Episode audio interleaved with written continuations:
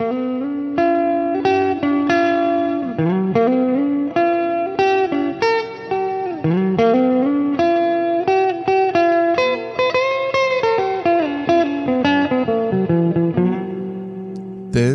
is unstructured.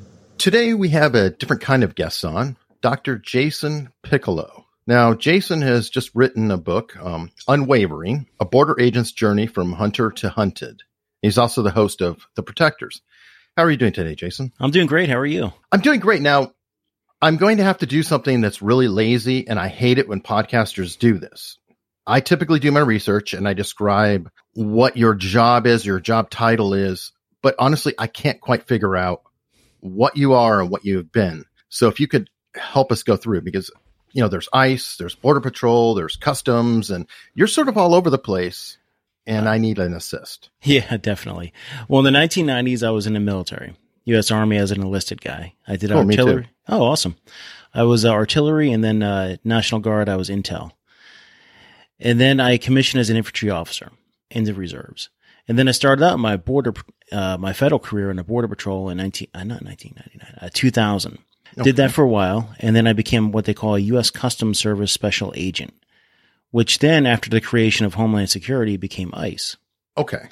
So it's the agency that kind of threw things up because Yeah, because then I jumped over it. I, I was involuntarily recalled in 05, 06, did a tour in Iraq. Uh, when I came back, I actually worked for DOD for a bit, for about two and a half years. And then I went back to ICE and I worked at ICE for about, uh, geez, 2009 through 2016. So yeah. Wow. Okay. Now, I actually um, did some work with my father back in the late 80s at um, Artesia, New Mexico Yeah. for a FLETC. Are you familiar with that? Or I am. And where I went to FLETC, the uh, Federal Law Enforcement Training Center, was in Glynco, Georgia. okay. And then I also did some uh, training there with the FLETC one in Charleston, uh, South Carolina for their fugitive operations course. Now, one thing I noticed when I was working there is all the agents were walking around, or I guess prospective agents. I, I guess they really weren't at that point, and they were all um, doing Spanish immersion. Is that a normal thing? And what I was told that they were not allowed to speak English whatsoever. They had to the entire time while they were on the course, even ordering food, talking to each other, had to continuously speak Spanish. Is that Well, it's it's almost like that. You don't have to continuously speak Spanish, but if you fail your test, you could lose a job. So it behooves you, that old military word, to always. I hate that word, but you have to learn Spanish. So the best way to do that is to immerse yourself, and that's exactly what they were doing. I'm sure. Okay. Well, it was yeah, it was kind of cool seeing that and following that. Um, I'm I'm one of those people now. I'm tiptoeing around it, but we're definitely going to get deep into the subject because right now, obviously, the border, the wall, all these concepts are really hot button issues, and it seems like everybody has a strong opinion on it, but not everybody has a lot of knowledge. Would that be a fair? Yeah, and that's the thing is that's one of my biggest goals over the past seven eight months since I started doing media and writing my book was kind of get the idea of what the border is really like, and it, nobody has a real concept unless they've actually been down there and actually worked it.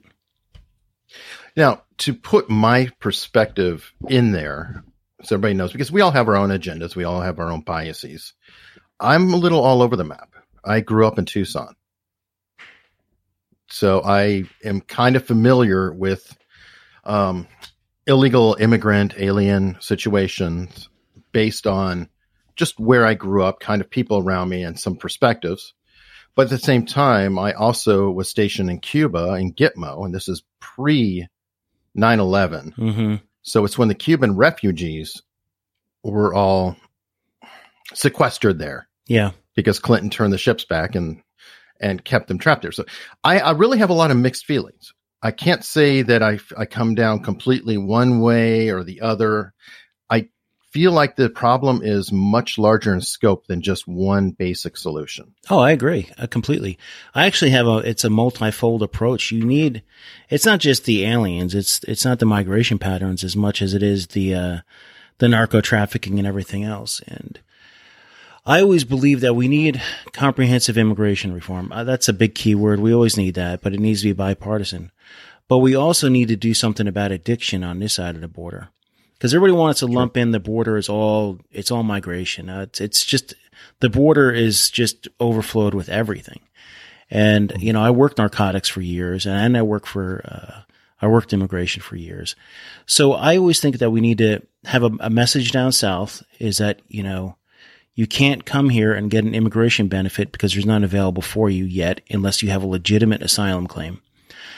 And then up here uh, at the border, we don't need a full wall because a full wall would not be feasible or practical. But you do need to enhance areas. And I always say you need sections to funnel the traffic into um, specific areas. So let's say you lived in Tucson. Mhm. Now, if you had a wall, now I detailed out to Ajo, which is uh, it's south of it's south of Tucson. Yeah, butt crack Arizona. Yeah, uh, yeah, exactly. and uh, I had to look on the map again because I knew that Ajo was that way when I was living there, but it was kind of like, yeah, it's out there. there, like yeah. if you're dying in the desert on a horse, it drops dead under you. You might be almost to it. And you know what? You brought up a good point because that is my biggest thing about about walls and fences or whatever is when you funnel traffic to certain areas, you know where the the migration patterns are going to come. So not only are you going to apprehend anybody coming across, but you could also save people who are, you know, eh, in a potential crisis. And that's where the border patrol actually has entire units called Borstar and their main goal is to either um, it's to rescue agents and aliens. And that's the thing is if you have an open border, there's just so much flow, migration flow coming across that you can't possibly monitor the whole thing, even with the best technology you have. Yeah, that reminds me, and this might be a side story, but um, there's a Tohono O'odham Mhm. uh, Indian reservation there, and that was a kind of weird one. I learned a lot about them because their reservation actually crosses the U.S. Mexican border, so they have half the tribe in Mexico, half the tribe in the U.S., and there's, but yet a reservation is technically its own country. So it's a it's a really squirrely situation. And when I was driving to teach down there, because I was teaching technical courses, I saw the weirdest parade of people I'd ever seen. Yeah. And I was like, what in the world? I mean, literally for about three miles, just twos and threes of people just just walking alongside the highway. And when I got there, they said, "Oh yeah, yeah, that, that's that's border crossing people." Yeah. You can go back and forth. And that's the thing is about Ajo is like on one side you have the Organ Pipe National uh, Park and then the other side is, uh, it's a Tohono O'odham reservation. So it's, it's just a, a weird area down there, especially trying to, and the thing about the reservation is you can go on it to look for traffic, but it's not, uh, how can you tell who's who down there? Yeah, and that that was the weird part. Is I, I asked about. It, I go, well, what do they do? They well, they typically just go pull up and say, everybody wait here, and then we'll bring a bus back. I mean, it, it almost just seemed like a a genial setup. Like, okay, carry on, we'll be back for you. exactly. And and that was definitely weird. So I- I- obviously there there is um, some leakage, and I think that may bring into question about other means. Like I know people used to make fun of Mitt Romney. He had an interesting idea about let's really focus on the technology and the employers. Yes, and that is uh, I actually wrote an op-ed about the I nine checks. You really have to. What's the enticement is to come here and you can grab these jobs. You could work, send money back down south, and that's great. Nobody's going to bother you. But if you go out and you make the employers accountable, then it's going to the draw to come here isn't going to be as strong. At least to come to certain areas. So That is effective, then you think? it is effective, yes. But the thing is, right now, without any type of real immigration reform, there's always going to be the thought in the back of your head if I get to the United States and get a foothold, then I may have an opportunity either to become a permanent resident or to become eventually a citizen.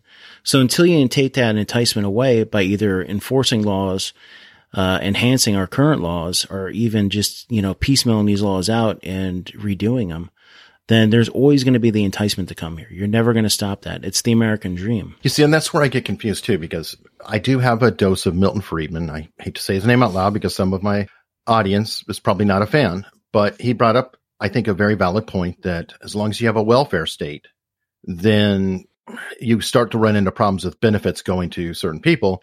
If you eliminate that somehow, then maybe we really don't care so much. Maybe it's a matter of if you can come and you can perform better, fine.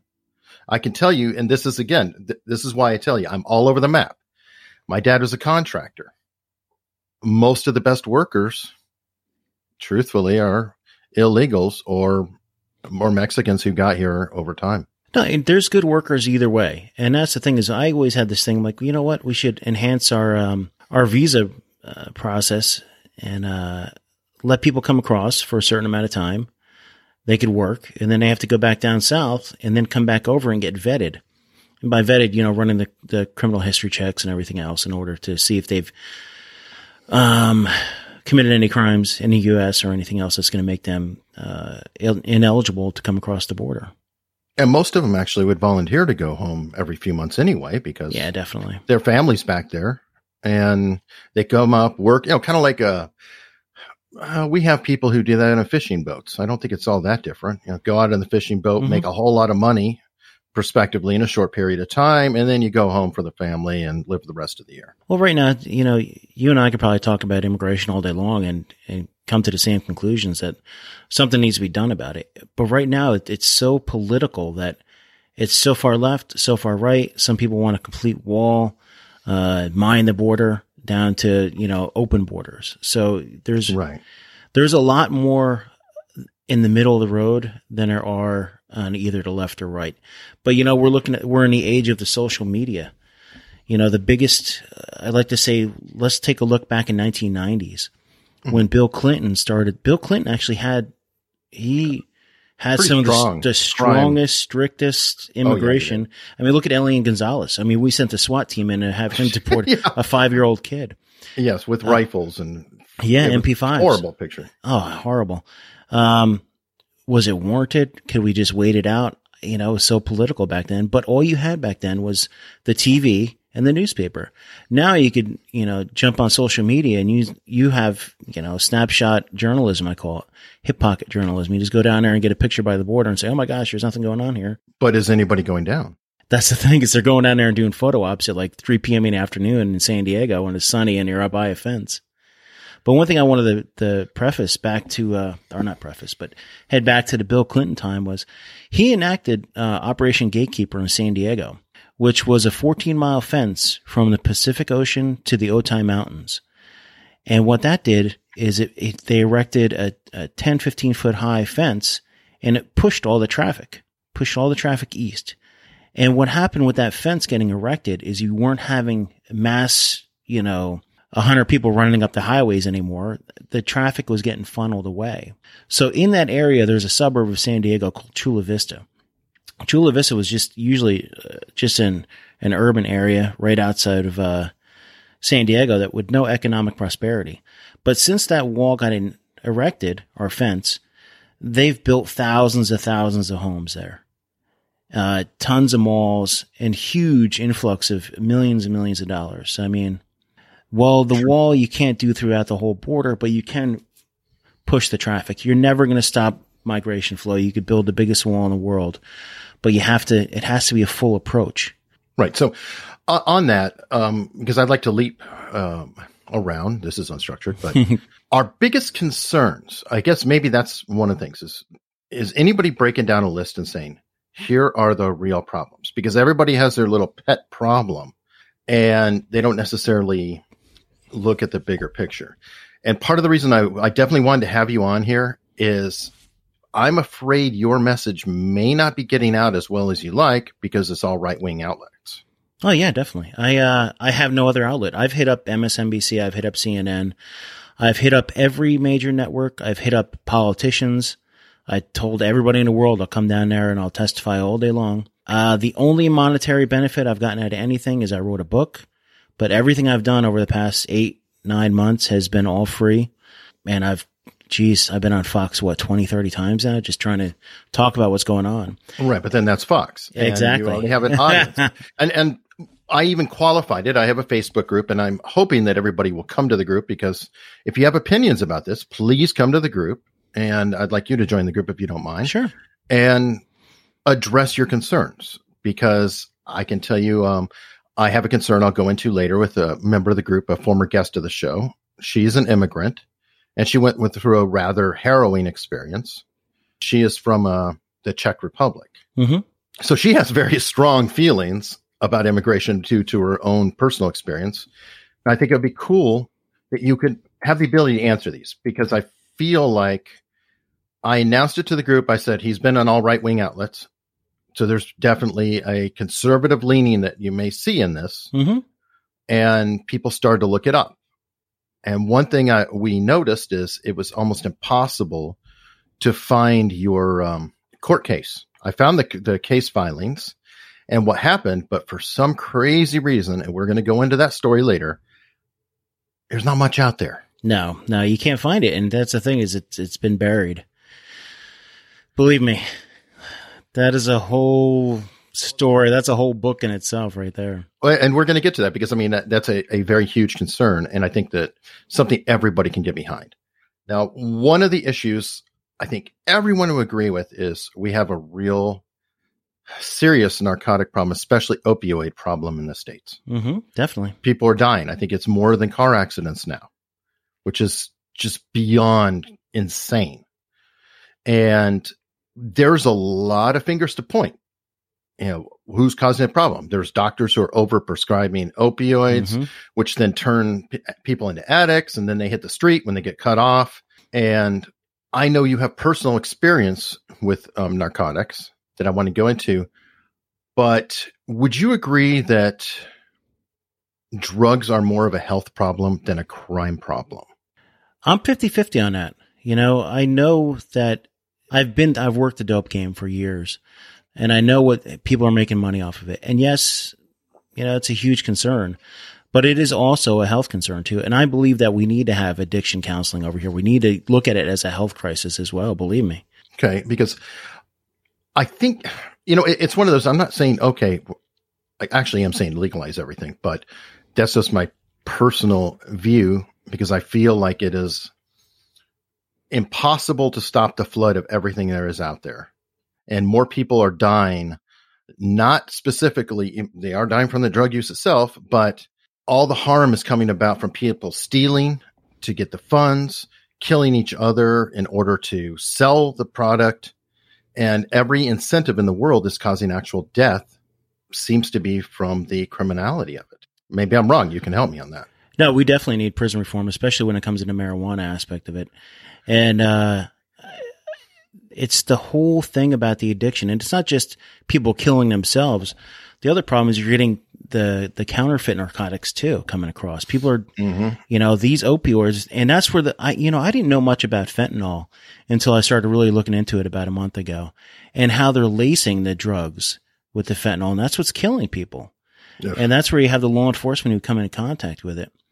So yeah, and then you also have you also need uh, agents to go, and that's you know it always a lot of it comes back to the border and a lot of it comes back to what happens south of the border and that's where I always come into kind of jumping all over the place. But we need more special agents. We need more DEA diversion people. Like uh, intelligence? Well, DEA diversion are the ones who go after these pill mills. They're the ones who monitor the doctors. Ah, okay. Um, we need different types. We don't need just need boots on the ground border patrol agents and ICE officers. We need actual special agents. Let's say you need Homeland Security special agents. You need DEA special agents who can actually disrupt and dismantle these criminal organizations. And then on this side of the border, you also need the DEA diversion, uh, which is they're not quite special agents; they're unarmed. But what they do is they monitor the doctor's uh, prescriptions and make sure that everything's on the up and up. So there's different aspects of this whole problem, and that's like you said before: is everybody has their own little, like little niche thing that they're working on, but there's the whole. It's the whole system that you need to actually understand before you could say we need a wall now we need to legalize this. Uh, we need to do this. We need to do that. There's like a whole system about it. You want to legalize marijuana? Sure. You want to um, uh, hammer doctors for prescribing narcotics? Sure, do that too. But you have to you have to understand the whole concept of what's going on. Well, that reminds me. because I feel like a lot of the quote enforcement or monitoring is a joke. And I'll give you a perfect example. Do you live in, in the uh, Virginia side of DC or? Yeah, I live over in, in Virginia. Okay. if you go to buy some nasal decongestant that has pseudoephedrine, you have to go and turn in your ID at the pharmacist to buy an over the counter drug that has very little of it. Why? Because, well, I guess they stopped crystal meth production cold. I, it's a miracle. They've been carding people now for years who want to buy cold medicine. And thank God for it because crystal meth, it stopped, right?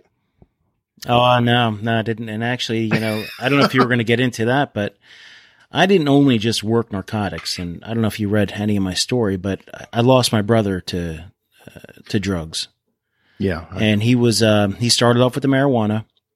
Uh, marijuana wasn't good enough for him. Um, he wanted he went into cocaine, and later on he um, he w- he got into uh, crystal meth. But what happened was he was doing cocaine and ephedra at the same time. He was a boxer, Mhm. and he ended up destroying his heart. So then Right. later on, you know, his heart just you know he was playing basketball and ended up just dying while he was incarcerated. wow. So I mean, that's why I I, I really wholeheartedly believe in in addiction counseling. We need to look at the whole problem. You can't just say if you st- there's a war on drugs, 1990s, uh, Nancy Reagan, we're going to fix this problem by sending people into schools and saying dare, do not drug resistance. Re- uh, was that dare was Just say no. yeah, just say no, blah, blah, blah. It doesn't work that way. You need, people are always going to seek out some sort of addiction, and that could be anywhere from, you know, you know, alcohol is an addicting thing. So which is is horrible. Yeah. It- it's as poisonous as anything you've named. Just about Mhm. alcohol is among the worst. And ironically, some of the greatest known addicts, like Jim Morrison, Yeah. finally he just went straight to alcohol. It's like, yeah, he'd been through Boom. every drug out there and just died a drunk. mm-hmm. I mean, so we we have efficient ways to kill ourselves, and it seems silly. And I brought up the pseudoephedrine for just that reason. How is it we can track and worry about Eric's cold medicine, but we are having problems tracking OxyContin? I, you know, I agree. It's like, is there something a little skewed here? We obviously have the technology. We obviously can monitor at least the legal patterns. But you still need, it's, technology is great. But, you know, you were military, I was military, um, a lot of law enforcement. You always need that human area behind it, the human intelligence. And you also need someone that can actually go out and do the job. Not everybody Okay. can be, you know, CSI, special agent, you know, behavioral analysis unit, the FBI. You really need to understand the whole, how to do it, how to go out there and monitor, how to track these criminal organizations, how to track just regular doctors. And if you don't have the right people behind the badge, then, uh, how do you fix that? Well, again, maybe by treating things as a health issue versus a criminal issue, you have a whole bunch of people who can provide you great intel. Yeah, of course. They're called addicts. Yeah. And as they're seeking help, hey, how did you do it? I mean, I can't think of a better source of somebody to tell me how to get hooked up with something than somebody who gets hooked up with something. Oh no, and a lot of law enforcement does use addicts for uh, criminal intel, but it's not just in law enforcement. You know, because once you here's, I'm going to give you a story. It doesn't have to do with drugs, Sure. but when I first took over the office in Delaware uh, as a fugitive operations supervisor for ICE, I, you know, I had 13 people underneath me for the whole state. And our goal was, you know, we were chartered to go after uh, people who stayed here, overstayed their um, their residency, and they had a final order removal. But we were also charged with going after criminal aliens who we could remove, i.e., gang members, stuff like that, who committed serious and egregious crimes and were convicted of it. So when I got down there, I said, you know what? We don't have a working relationship with any non-governmental organizations down here. A lot of these Christian organizations, a lot of these pro-immigrant, pro-migration. So what I did as they would come in and visit the office with their clients, because a lot of clients had to report on a weekly basis, kind of like a monitoring. Mhm. I would sit down with them and I'd say, look, I know you have a lot of clients that were either a victim of domestic abuse, they were raped, they were abused by their, their spouse, partner, significant other, and their spouse, partner, significant other may be removable. So hmm. what I told them is like, I don't have to determine the alienage of anybody. That's not my job. I'm not the border patrol. I don't have suspicion as an ICE person. I don't have to go, Hey, are you here illegally? It's not my, it's not my job to do that. So what I started doing was building up a relationship with these NGOs and saying, Hey, look, if you bring in your client, they can give me a license plate. They can identify the abuser. They can give me information that I could use and go out and apprehend them. And if they're removable, uh, remove them, get them out of the picture so they're not abusing that person anymore. And a lot of these NGOs were very receptive of that because they trusted me. You have to build trust in law enforcement. And that would be the same way when it comes to the addicts. If you have some sort of person who's in a position of authority, police, law enforcement, healthcare provider, that they can trust to give over that intelligence, uh, then it'll work out. But once you burn that trust down, it's done. And that's one of my big concerns because I think what you just described is awesome. I think um, I'm willing to bet that the vast majority of people listening be like, oh, really? That makes so much sense. That's cool. Is that a shared philosophy and culture within the organization? It was around the people I was with. Now, did it happen everywhere? No, absolutely not. A lot of people believe uh, within and outside the organization that anybody here illegally needs to go. May I? I just look at it this way: if you're not, I don't have to. I always use that philosophy. If I'm in a border region, or if I'm a border patrol agent, I'm an immigration official, and my charter, or my I'm charged with going out there and apprehending those who are here leg- illegally, then I'll go out and you know interview people and find out if they're illegally and apprehend them.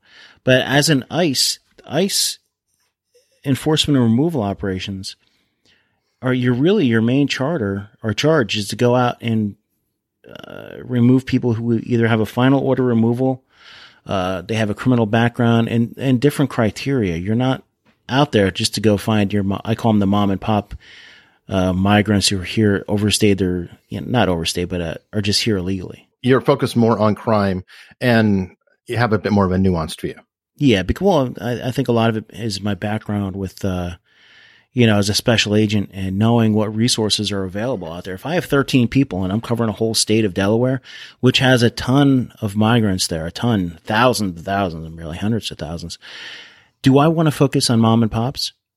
As I call them, or those are here just illegally, or do I want to go and find out who these bad, the gang members, the ones with the uh, the criminal convictions, the egregious criminals out there are, you know, with 13 people, including support staff, that's not a lot of people. Hmm. That's part of the reason I brought up the question about the culture because I feel like there's some bad apples. You and I were both in the military, and we know that there are some people who can be pretty hardcore and some people who are mm, not as much. Well, there's And bad that- apples everywhere too, and that's every single organization I've been with, military, uh, DoD, everywhere always has some sort of bad apple. Someone that's kind of looking out for themselves, or someone that just they're too hardcore. And yeah, ICE has those people. I'm sure. I tend to stay away from that type of people, and I always have in my career. And if anybody was in my, uh, let's say, zone, I'd call them out on it. And I've done that, believe me. Is there any work within the organization though? Because you know how, sorry, the assholes get embedded hmm and they tend to rise. And then if you have a section leader who's an asshole or a commander who's an asshole, um, it can perpetuate. Is there anything in the organization from the top that is looking to temper that or or stop that? I think so. A lot of, you know, over, at least over on the HSI side, Homeland Security Investigations side, I've had a lot of my friends rise to the top and they actually look and say, Hey, you know what? If you're an asshole, you know, you don't belong here. Go do something else. Um, over on the enforcement removal side, I don't really have a, a lot of, uh, current knowledge of anybody who's up on top. I do know that Ronald Vitiello is coming over from the Border Patrol. I haven't heard anything bad about him yet, uh, but I haven't really reached out. You know, I kind of have my own opinions now, so I kind of stick to them. Well, that's fair. I just, you guys have, I would never, you know, if I had a kid who was saying, Hey, I want to go into something, I'd be like, don't do ice. Well, yeah, that's part of it. I mean, I don't know. I want my kids to be, uh, I don't know what I want them to do, whatever they want to do, except, uh, I mean, your wife is an FBI agent, right? And, Yes. you know, she can hold that banner proud. Nobody questions it. Well, actually, maybe a little now, but it, it's been a pretty good ride in general. Like FBI, hey, hold the flag, very cool. well, I don't I- know. Well, and, and that's the Mm. thing though, is like the FBI, I love the FBI. Uh, I mean, obviously I've been married to an FBI for how many years? Almost 25. So, uh, yeah, I don't know. And that's the thing is anybody have a real positive image in law enforcement anymore? And how do you get people to get into law enforcement that want to do it for the right reasons?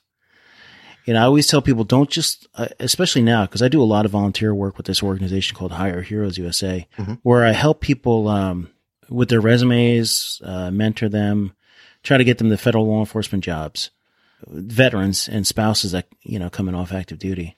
But the thing is, how do you? I I always tell them right off the bat, don't do it if all you want is a badge and gun. That's not the right way to do it. I always say if you want to go into law enforcement, find out something. It's almost like becoming a specialized doctor. Find a crime that you think you want to investigate for at least five to seven years. After that, you, a lot of people change their, their viewpoint on things. Um, and that's the thing is if you want to go out there and get criminal aliens, join ICE. If you want to go out there and go after dirty doctors, either join Health and Human Services or join the FBI. If you want to go out there and go after mail fraud, join the postal inspectors. So there's always these, there's so many different agencies with niches out there Mhm. and something you can do. But the thing is nowadays, how do you, how do you get anybody to go into law enforcement? You walked right into one of my pet peeves. Why are there so many agencies and niches out there? I personally feel like that's a problem. Mm, you know, that is one problem. But then you have certain areas where, let's look at the FBI's, where you have a, they have so many different aspects of the FBI and so many different feet in the fire of Sure. things are, they're, they're, you know, violent crime task force, drugs. They're pretty much doing everything. Fraud, Fraud, you yeah. IRS who goes Mhm. with that, and you have Secret Service who goes into that, and counterfeiting across multiple organizations. And what's the ATF doing, by the way? And hey, guess what? You were in the Army. What does the Army cover? Yeah. Military procurement fraud units, everything. Right? How can you have one organization, the Army, and they somehow manage to cover such a wide swath? Why can you not have a domestic law enforcement agency, an international law enforcement agency? Well, then I think you have the problem of uh, the chain of command because I think you just you mentioned something before about you know it sometimes it does rise to the top. yeah. So if you have everything under a centralized chain of command, I think there's too much power. Well, there's some who would say that now. Yeah, there's that's, There's that's some people truth. upset about the uh, commander in chief at the moment. Yeah, that's true. it's just how do you? I, I believe me, I agree. I think the ATF and DEA should all be merged under DOJ or actually DEA.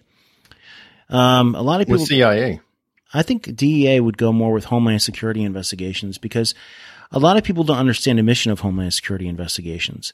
What is it? They actually, so if you look at ICE as a whole, ICE is broken up into two branches. One is enforcement removal operations and one is HSI, Homeland Security investigations. Now, HSI does have a little snapshot into the migration, i.e. the work, uh, they deal with the I-9s and, uh, workforce or, um, worksite enforcement, uh, human trafficking, hu- uh, child exploitation, a lot of stuff that has an immigrant background into it. Anything with an international nexus, HSI does. That's why they do narcotics. That's why they do smuggling organizations. That's why they do arms and secure, uh, trade security control type Can you- stuff. Back up and just define an international nexus. I've heard you use it a few times. Oh yeah, international. Think about this: the border and anything beyond. Okay.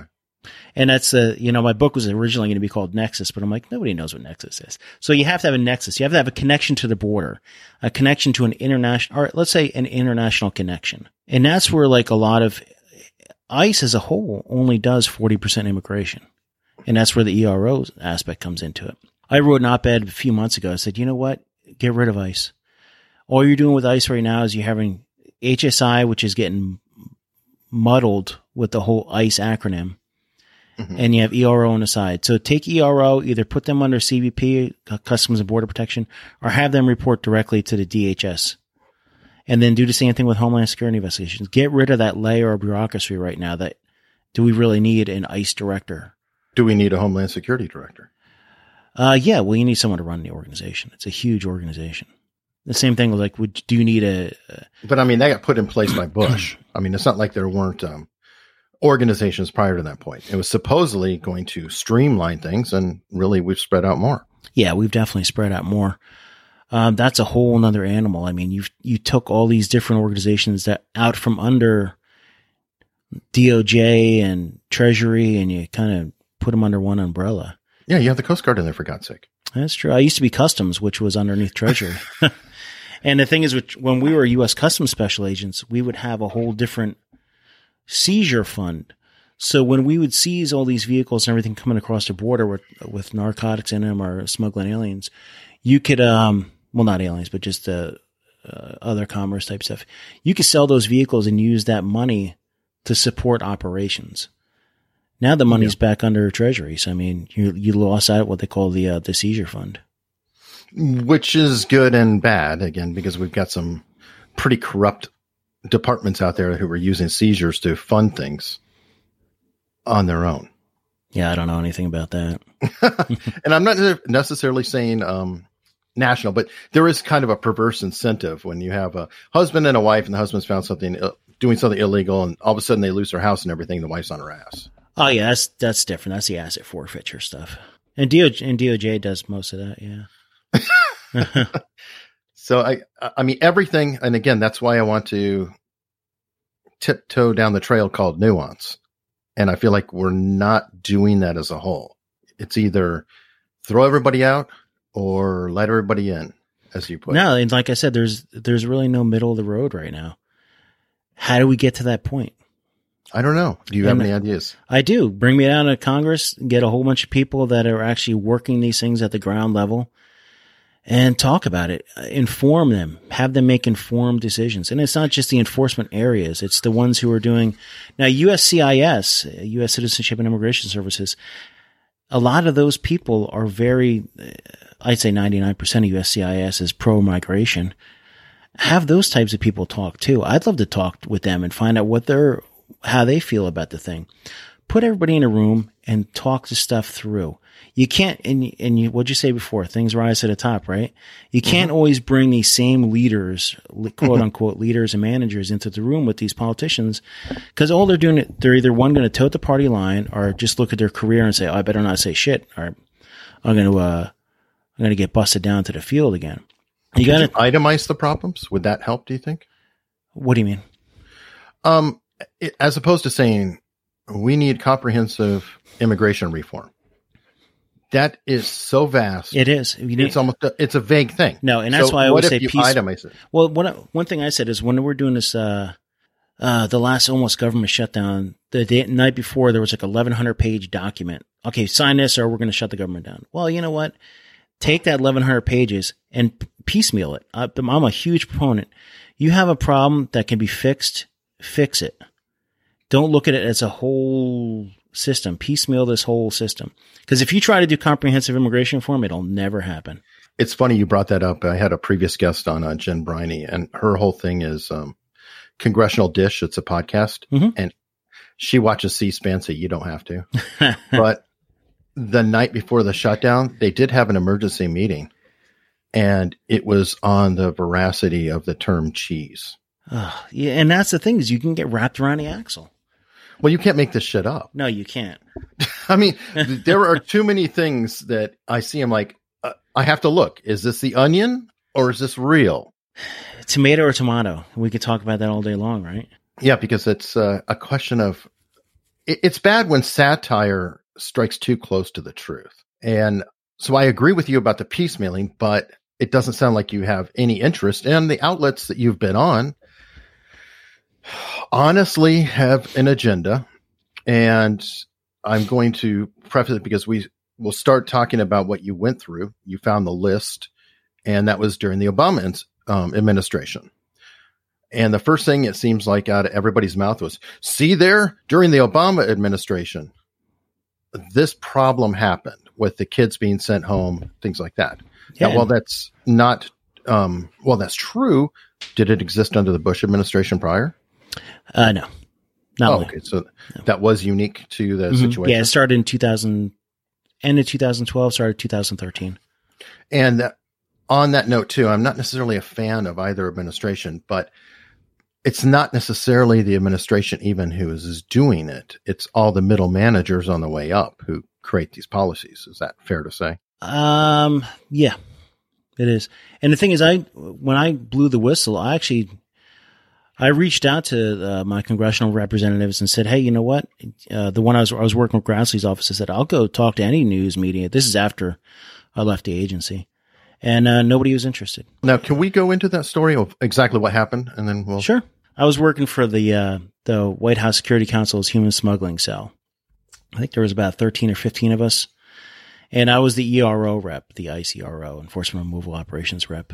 And uh, what we our main charter was to g- stop these criminal organizations, smuggling organizations, from smuggling kids, humans, any anything that could be smuggled up, i.e., um, migrants. Now we're not talking uh, narcotics or anything. And what happened was I um I like found human trafficking. yes human trafficking smuggling, and so what happens? I'll I'll kind of explain how the how the how it works. So you have unaccompanied alien children, and I always like to say, and this is especially to those the right leaning outlets, is that we're not talking MS-13 types here. We're talking there's a lot more to this problem than just the spattering of uh, teens and adults that are acting like children that are part of the the criminal gang MS-13. No, these are tender age, unaccompanied alien children that are getting brought up to the border and either accompanying an adult, and when they get to the border, they're they're let loose to be unaccompanied alien children. And what happens? These children, thousands of them, each year there were 60 to 80,000 of them. Why are they being used as a tool? Yes. Can yeah. you I'll explain that. yeah. Sure. As soon as we get across the border.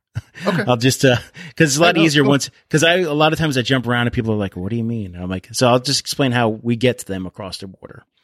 Cool. So what happens is they come to the border. Um, a border patrol agent or a customs uh, official will take them into custody, transfer them to ICE. ICE will uh, process them and then transfer them to Health and Human Services, who then transfers them to a contracted facility, who will then release them to a sponsor. Now, a sponsor is an adult. Uh, doesn't have to be family relation. It has to be someone that's going to come here and sponsor that child. Hey, I want to inter- interrupt for one second. Mhm. You just said that they're transferring to a sponsor. So you're not just packing them into a trailer and taking them to the border and dropping them on the other side? No, no, they're they're coming through the whole system and then they're getting transferred over to a, a sponsor. So many of them actually will wind up actually living here. Oh, definitely, yeah. The unaccompanied alien children. I don't. I haven't looked recently, but I haven't. I don't know of any of them that have been removed.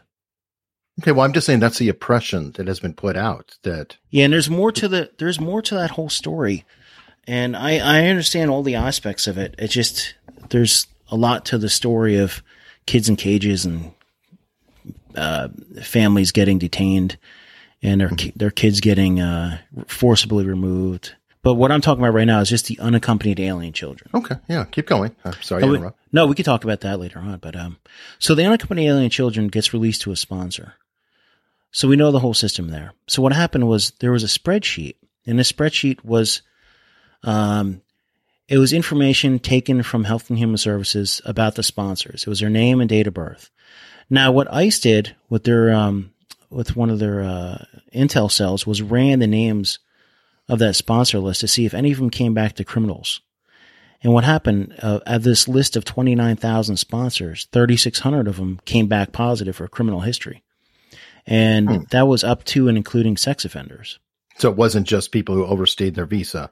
Now, there was a lot of people who were, um, I think the lowest was uh, reentry after deportation, which is a felony offense. But a lot of it, you know, there was, I believe there was someone in there with homicide, domestic abuses, a whole, assaults, all sorts of different things. Uh, and my biggest thing I focused on was there were sex offenders in there. How many of, how many people, if you're not vetting anybody at all, and what was happening was I found out that the, there was no vetting going on. So ORR, the Office of Refugee Resettlement, which is a, a subsection of Health and Human Services, had a mm-hmm. mandate, and I looked this up before I blew the whistle and everything else, that they were supposed to run criminal history checks and take fingerprints of the sponsors, which they never did. Which it makes sense. I mean, if you go to adopt a kid, you're supposed to go through a lot of Can you imagine? process. Yeah, but the thing is, they were the border was getting overflowed. Managers or whoever was in charge said, "Yeah, we'll just flush the system and give them over to sponsors." So we really didn't care. Or uh, people in the organization did not care. Some They people, obviously, I cared. uh, yeah, you did, and we're going to go into that. But I mean, it, But I, some uh, of this does seem to come out of apathy. Like yeah, I'm sure. there's just so many of them. hmm But you can't. If one person, if my my whole thing has always been, if one of those children ends up in the hands of a sex offender, that's one too many. Oh God, yeah. And that's it, you know, and and later on, Senator Grassley found that a lot of these little kids were getting labor trafficked. A lot of people don't realize that little kids are getting trafficked. There was a farm in Iowa, I believe it was, that used five of the kids for um, forced labor. Jesus, Little kids, and you know, when I looked, I this had the U.S. I know. But does anybody really know what's going on unless they actually listen? I've been banging my head against the wall for how long now trying to tell people about this? So if we're not fighting each other, we can maybe hear this. Yeah, exactly. And like you said, you know, I, I do end up on a lot of a lot of different media outlets with the right leaning, but that's the thing is I'm just trying to get the message out there. I'm not criticizing you. I just I wanted to keep pointing that out because that I feel is maybe one of the first responses. Oh, he's always a right. You know, he's a right winger. Of course, he's right winger. He's on bright. oh, believe me, I know. So I, I did want to address that, and I think it it'll help you, and maybe Yeah, we no. can help you get on to some other. well, the other th- let me get back to the kids real quick before we. Please, uh, please. So there was what they call an unaccompanied alien children database run by Health and Human Services. And I was charged with monitoring that database and getting everybody access in the cell. And I looked, man, on this database and they kept the pictures of the kids on there. And there's, I, you know, little babies, three year olds, four year olds, and you're seeing their little snapshot and you're like, oh shit. I mean, excuse my French, but No, it's fine. if you release, are we essentially trafficking children? Because what happens is when these sponsors take charge of that kid, either one, they could use them for illicit or uh, egregious, horrible, whatever word you want to put out Mhm. there, cinnamon, cinnamon, you know what I'm, you know what I'm talking about. Uh, uh, and I'm a writer, right? And a doctor. and a doctor. PhD. So if if we're essentially doing that, I mean, I, I just couldn't live with myself if I didn't do something about it. And the thing is, so let's say you take one of these kids and later on you want to get some sort of immigration benefit. Use that kid as your sponsor now. I mean, you're going to say, hey, you know what? I can't get deported because I have this little child with me. Mm, wow. It's just, it, they're being used as, and I, you know, I, I Any- can't help but think that you know even foster kids are a nightmare situation Yeah. here. So now think about 60 to, I'm going low figure, 60 to 80,000 a year. And, you know, the unaccompanied alien children thing was working for a while, but then what I found out while I was working at that cell, so I'll backtrack. So what happened was I found this list. Um, Mhm. I went to my chain of command and said, you know what, we need to go do an op. And I was an infantry officer captain. I worked high level narco organization uh, cases. I knew we could do an operation right away. And my concerns fell on deaf ears. So I went to the Office of Special Counsel and blew the whistle. And I always tell people I was a true whistleblower because what I did was I actually went to the, I notified my chain of command first. And then I went to the Office of Special Counsel. I didn't leak to the media. did Um, you document every step of the way too? Yeah, of course. Um, and then I say that just because, uh, you know, you have to. I mean, Well, I'm putting it out there for future whistleblowers. yeah, And- okay. If you're, if you, if you are a whistleblower, don't leak because what happens, you lose your protection. Now, there's been so many whistleblower protection enhancement acts and everything else. Um, I specifically later on went to spe- uh, Senator Charles Grassley because not not because he's a Republican, no, because he's the one that chartered all of these whistleblower protection Mhm. Uh, enhancement. He's actually trying to get a whistleblower per, whistleblower day. I mean, he's like a huge proponent. You can never, you can't knock him at all about that. That's also military oriented too, because I remember when we see something wrong, um, it, there was the ultimate threat of a congressional. Mhm. So there, I'm assuming that you have some of that instilled. Yeah, and that's and the thing is like, And you know, I, I looked at these leakers and everything and leaking top secret information, going to WikiLeaks. I was like, that's just, that's not, that's definitely not the right way to go.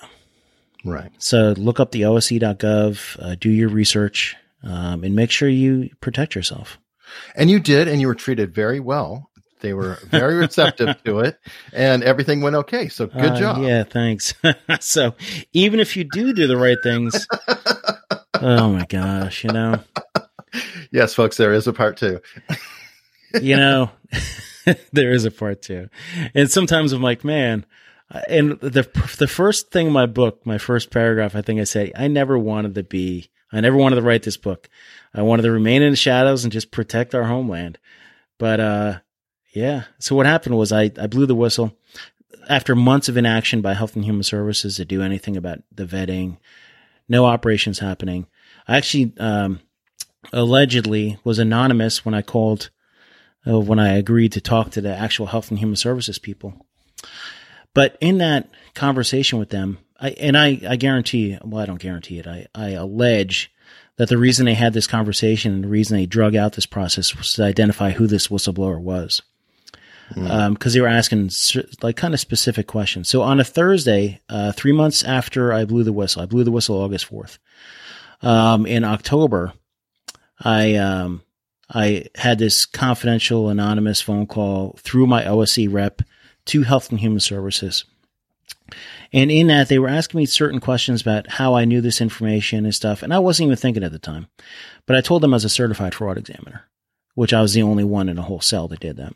Well, you outed yourself. Yeah. I essentially, because I wasn't even thinking as they were asking me these questions. And the other thing was, uh, uh, what do you call it? I worked, I said I was associated with a human smuggling cell. And here I am, like this trained interrogator, investigator. And I was just so eager to fix the problem that I walked right into it. The next business day I went to work, my detail was terminated. Now, that's essentially you were fired. I was fired from the detail. I, Now, and what does then- that mean? Can then- you break that down? Sure. So I was detailed out to this human smuggling cell. Uh, so what they did was they said, you know, we're no, basically you're no longer welcome here. Your details terminated. Go back to headquarters. And Hmm. so I was It's like an assignment or a reprimand. yeah, essentially. And um, wasn't really. It was just boom, you're terminated, and they wouldn't give me a cause.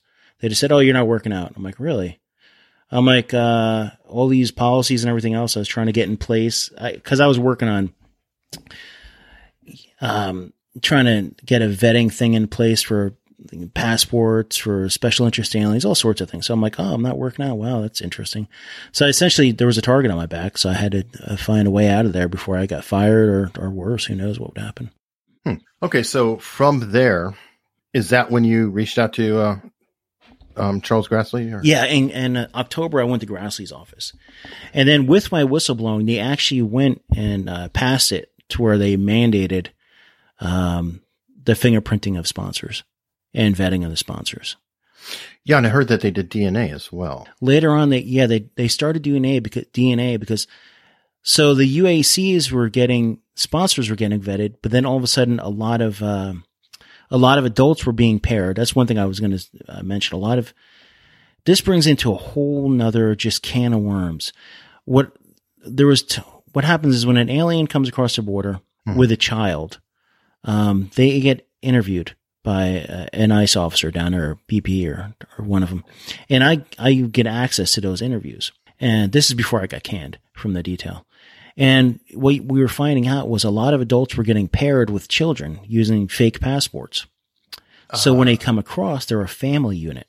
Now, when you're a family unit, you would typically back then would get released into the into the U.S. and they would give you a court date, um, and you'd never be seen again.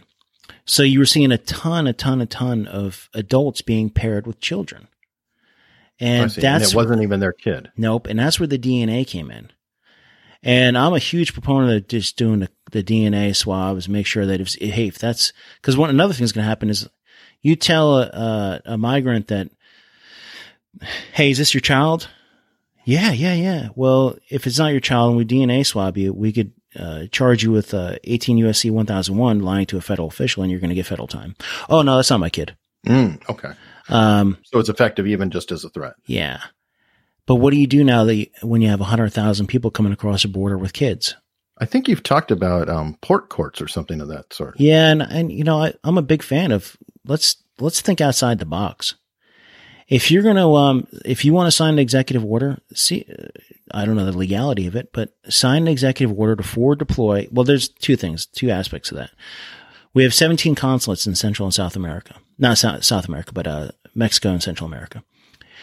Forward deploy uh, immigration judges and adjudication officers down there, and Mhm. adjudicate asylum claims outside the ports. The ports are just overflowed.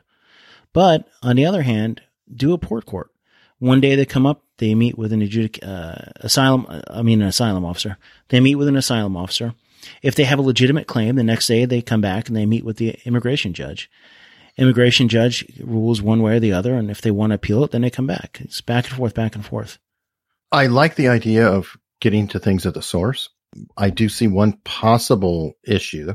What if they are in fact in danger? Do you have a way of, Yeah. protecting them? Because if you say, okay, yeah, come back tomorrow and then they're dead, that's going to be a problem. Well, if you have a legitimate asylum claim, then bring them in. Um, if you don't, that's when you that's when you see your immigration judge, or or you just get nixed right away. But yeah, if you have one of these legitimate asylum claims, and the asylum officer says, "Bam, this guy, it's Gus guy, girl, family is good to go," bring him in. It's no problem. how, how do you tell that? I mean, It- it's all based- What are the criteria? It's the interview. I don't. I'm not an asylum officer, so I don't know the criteria Mhm. of how they do it. Uh, but the the problem in the past was asylum officers were erring on a side of caution, which is no problem with that. But that side of caution was, hey, 95 percent of the people I interviewed may have a legitimate. So they come into the you let them into the United States. They give you an address that where they're going to be staying, and then uh, they're they're given a court date and they never show up. And then that backtracks over to the sponsors. Now, Mhm. when they say, "Oh, we lost track of all these kids," Health and Human Services gives a child to a, uh, a sponsor, right, through their contracted facility. That sponsor gives them an address and a phone number. Mhm. Now, if Health and Human Services, whoever they contract out through, calls that phone number and nobody answers or that phone number is disconnected, they've technically lost track of that child. You don't have the resources to send a body out there to look and find out where that child is. Does that make sense? Yeah, it does. And I'm, uh, well, what I'm seeing here is trying to think of a solution, and it just seems like a harder problem. It because, is. like I said, we have foster kids, you know, kids that are born here that um, have criminal parents or situation, Mhm. or they're orphans, and oh my God, there's so many foster kids. American kids who are being abused and put in situations that, and I, I can't help but see this And the thing, and, and you adding see, to that. but do you see how how It's complex. complex and mind numbing it gets? I mean, I'm right now. My mind is fried just thinking about, man, how do you fix it? That's exactly my thought. And then I, I think of the other side of, you know, all these poor couples who legitimately just want a child so bad they would do anything and they jump through hoops and they can never get them. And I'm just like, I know. mind's blown. And who is sending a baby to the border? That's that a, is, uh, and you know what? I, yeah. I always tell the story about this. Every border patrol agent you know knows someone that just after they're going after a group of uh, migrants that just leaves a kid behind. Like who just drops their kid and just says, you know what? I'm going to look at my after my own safety. I mean, I just it's there's different concepts out there of how people think about their own children, and I don't know. That's a whole nother story. yeah, on that happy note, it's, I think it's, um, Okay, so you let's say you you lean a little left. What would no, probably not. I'm just saying. Let's say you lean a little left. Okay. we'll What's your solution? I mean, do you just open the borders and then what happens? I don't know.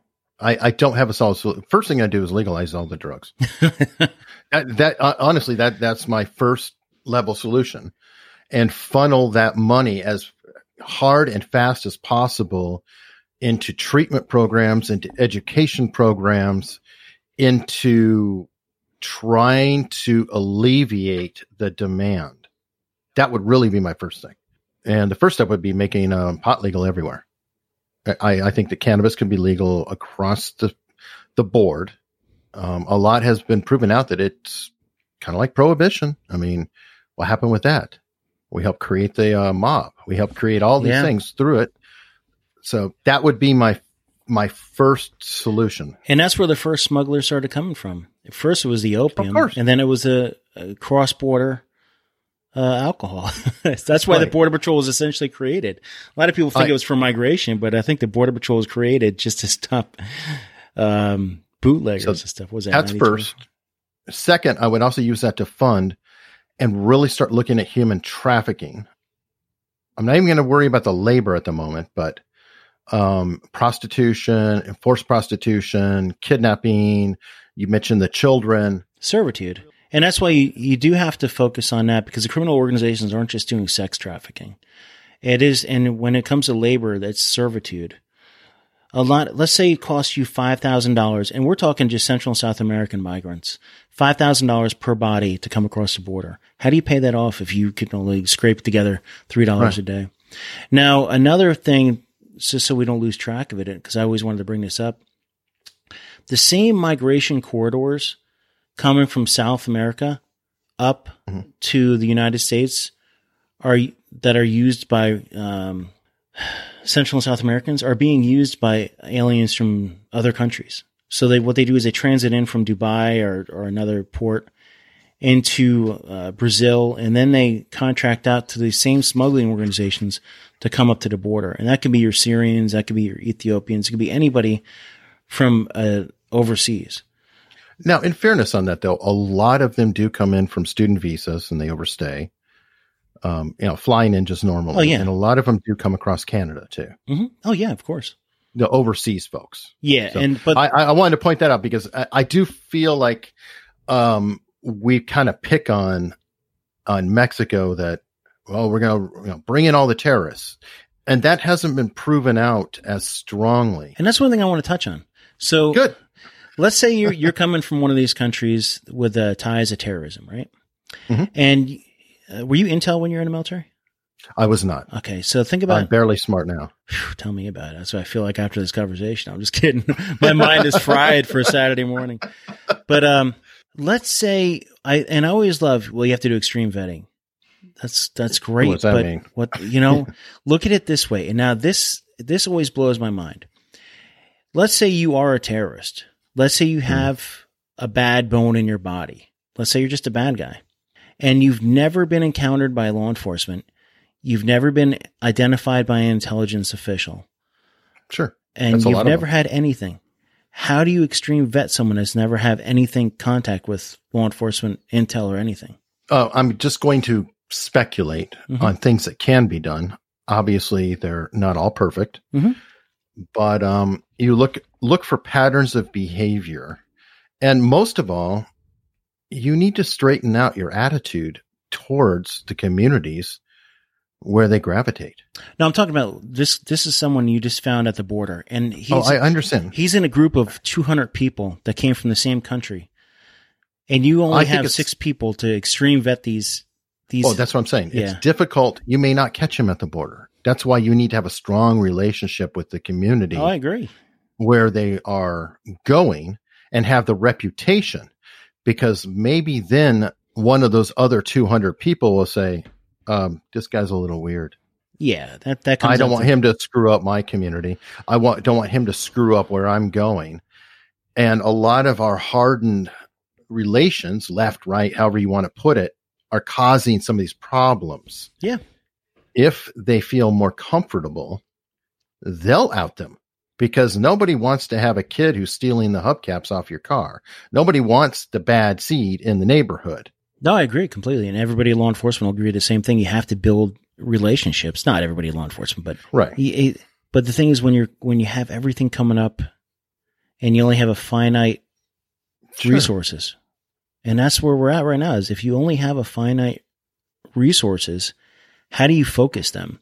And you you also learn from those who are doing it better or have been doing it for a while. Like, sorry, Israel has been having to uh, interview people who hate them for a long time, But and they have techniques in questioning. You know, I'm just saying, there's a lot of intelligence, a lot of training that's very expensive, but we need to maybe bite the bullet and swallow that rather than just saying, okay, here's. But then a- you have to find the right people for the right job, and you only have a finite amount of that, and that's where we're having the problem. Is you only have a certain amount of people who have the prereq- prerequisite mentality to go after a big criminal organization, or the mentality to interview and interrogate someone. Exactly. So that's why you legalize drugs and you now have more funds to pay the certain people.